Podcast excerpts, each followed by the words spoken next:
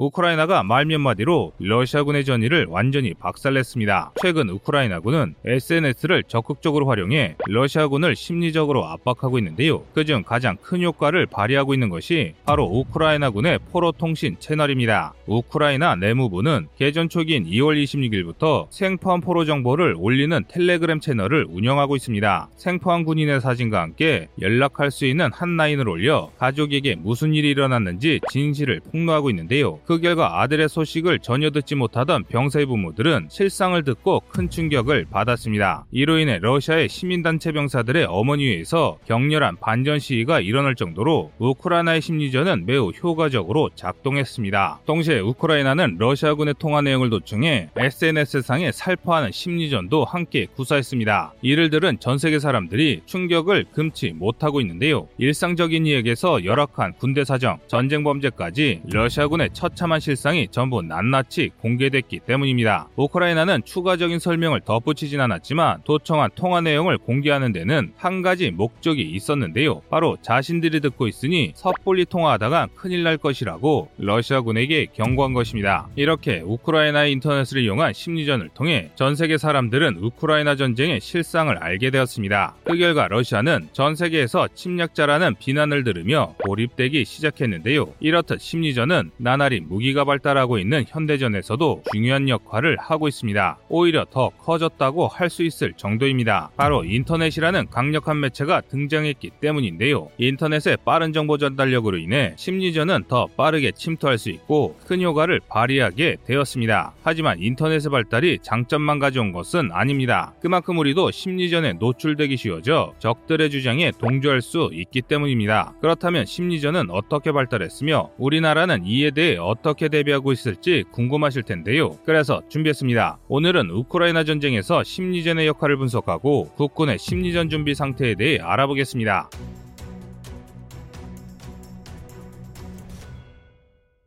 심리전은 아군과 적군의 심리를 유도해 각종 이익을 취하는 작전입니다. 주로 적의 전투 의지를 소멸시키고 아군의 전투 의지를 북돋는 데 사용합니다. 하지만 일반적인 사람들은 심리전의 중요성을 잘 인지하지 못합니다. 이는 군대에서 지겹게 들었던 재미없는 정신전력 교육의 영향도 있지만 실제 전쟁을 겪지 않아 그 중요성을 모르는 것도 있습니다. 하지만 이런 인식과 달리 심리전은 전장에서 가장 중요한 역할을 담당합니다. 적의 사기를 떨어뜨려 전쟁을 조기에 종결시킬 수 있기 때문입니다. 특히 이번 우크라이나 전쟁에서도 심리전은 막대한 영향을 미치고 있는데요. 우크라이나군은 앞서 설명해드린 포로 채널 이외에도 다양한 심리전을 운영하고 있습니다. 그 중에서 잘 알려진 것이 바로 제블린 미사일입니다. 우크라이나군은 이번 전쟁에서 제블린과 NLAW 대전차 미사일을 적극 사용해 러시아군 차량을 파괴했습니다. 제블린의 활약으로 인해 우크라이나군은 불리한 전세를 타개하고 역습까지 가능해졌는데, 이에 우크라이나 에서는 성 제블린이라는 이름의 이미지를 그려 인터넷에 올렸고 성 제블린은 인터넷에서 크게 유행하게 됐습니다. 물론 이 소식은 러시아군에게도 전파됐는데요. 그 결과 러시아군에게 제블린 미사일은 포환, 마마와 같은 두려운 존재가 되었습니다. 심지어 우크라이나군 전차 한 대가 전차포로 공격하자 미사일 공격으로 착각한 러시아군이 전차 세대를 포기하고 도망치는 웃지 못할 총극도 발생했는데요. 단순한 웃음거리로 치부했던 그림 한 장이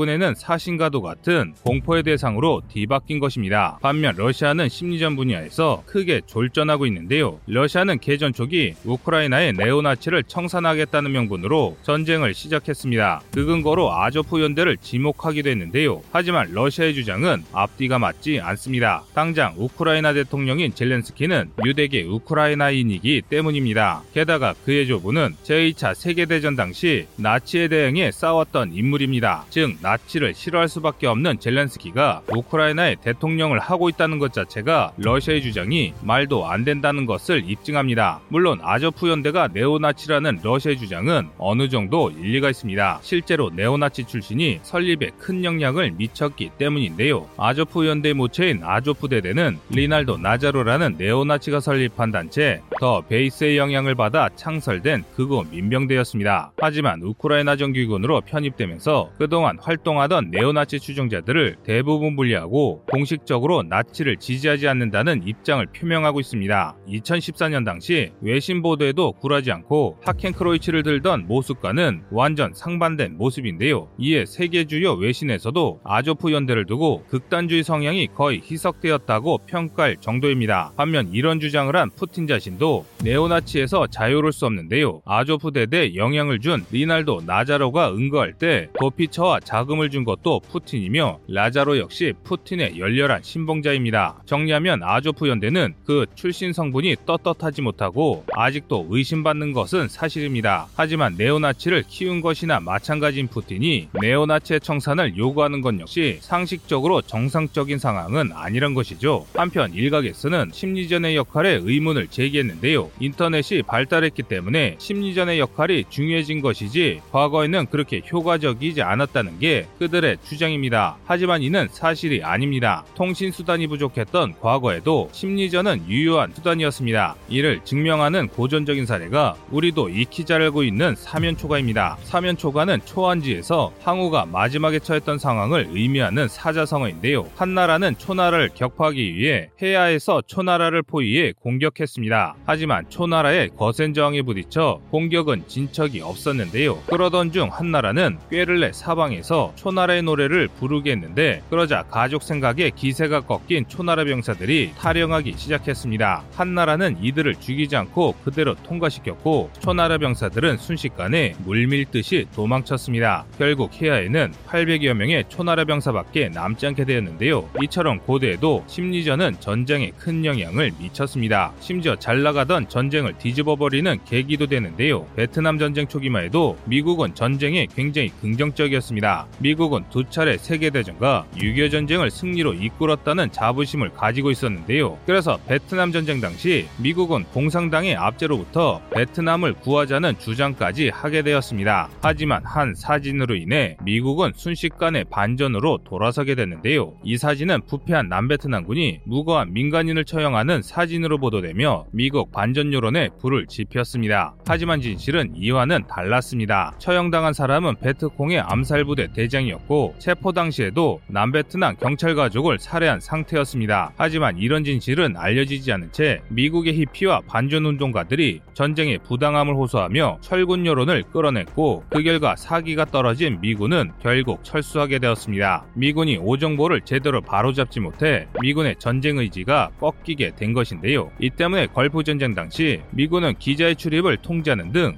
여론전에 민감한 모습을 보였습니다. 이처럼 심리전은 시대가 변해도 항상 전장을 따라다녔습니다. 우리 대한민국 역시 이 사례들을 통해 심리전의 중요성을 깨닫고 심리전 전력을 강화해야 합니다. 하지만 안타깝게도 한국의 심리전 전력은 굉장히 취약한 상태입니다. 그에 반해 우리는 중국과 북한이라는 적성국을 바로 코앞에 두고 있습니다. 사실 중국과 북한은 우리보다 심리전을 적극적으로 사용하는 심리전의 전문가들입니다. 이들은 최근 인터넷을 이용한 심리전도 적극 활용하고 있는데요. 중국은 일명 우마오당으로 불리는 여론조작 부대를 운영하고 있습니다. 게시글 하나당 0.5위안을 받기 때문에 붙은 별명인데요. 중국에게 불리한 내용을 올린 사람들에게 사이버 테러를 자행해 악명을 떨치고 있습니다. 최근 우리나라의 아이돌 그룹 방탄소년단도 이에 피해를 입었는데요. 2020년 10월 7일 방탄소년단은 벤폴리트상 시상식에서 6.25 전쟁 70주년을 맞아 한미 양국의 희생자를 기억한다는 소감을 밝혔습니다. 그러자 우마오당은 항미 원조의 역사를 모욕했다며 방탄소년단의 집단 사이버 테러를 가했는데요. 이 사실이 외신에 밝혀지자 순식간에 모든 댓글을 지우고 잠적할 만큼 중국의 심리전 부대는 철두철미하게 운용되고 있습니다. 북한 역시 일명 정보전사라고 불리는 사이버전 부대를 양성하고 있습니다. 주로 해킹과 바이러스 유포의 업무도 담당하지만 심리전 역시 담당하고 있는데요. 우리가 익히 알고 있는 우리 민족끼리가 그 대표격이라 할 수 있습니다.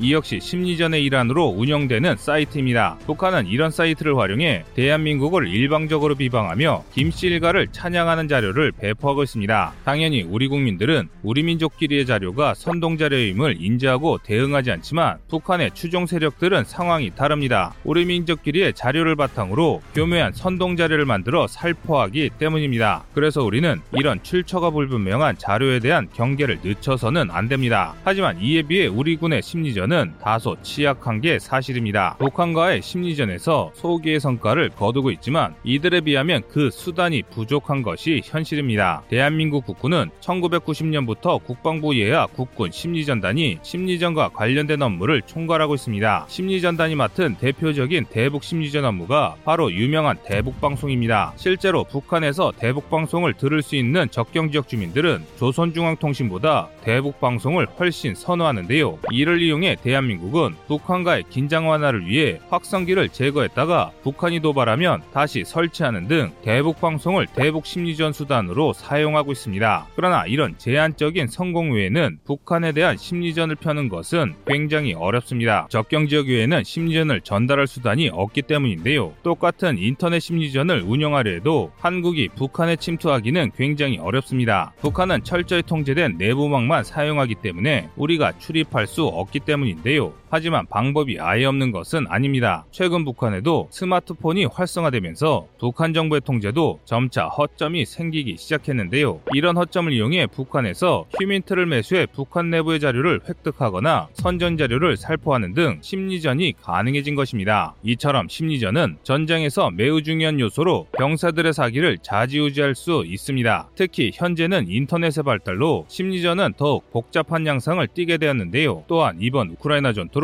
세계의 많은 전술 교리가 바뀌고 있습니다. 이는 우리도 마찬가지입니다. 한반도 내 전쟁은 일어나서도 안 되겠지만 만약 전쟁이 일어난다면 반드시 승리해야 하며 그 승리의 주체는 우리 대한민국의 국군이 되어야 합니다. 그러기 위해서라도 우리 군은 지금 부족한 심리전에 대응할 새로운 전력이 확보되어야 할 것입니다. 여러분의 생각은 어떠신가요? 안녕하세요, 꺼리투브입니다. 여러분의 가분한 성원에 힘입어 군사무기에 관심 없는 분들도 쉽게 이해하실 수 있는 대한민국의 6회공 군사무기의 숨은 비하 이야기를 책으로 엮었습니다. 하루 종일 검색해도 절대 찾을 수 없었던 비밀스러운 내용을 이제 책으로 만나보세요.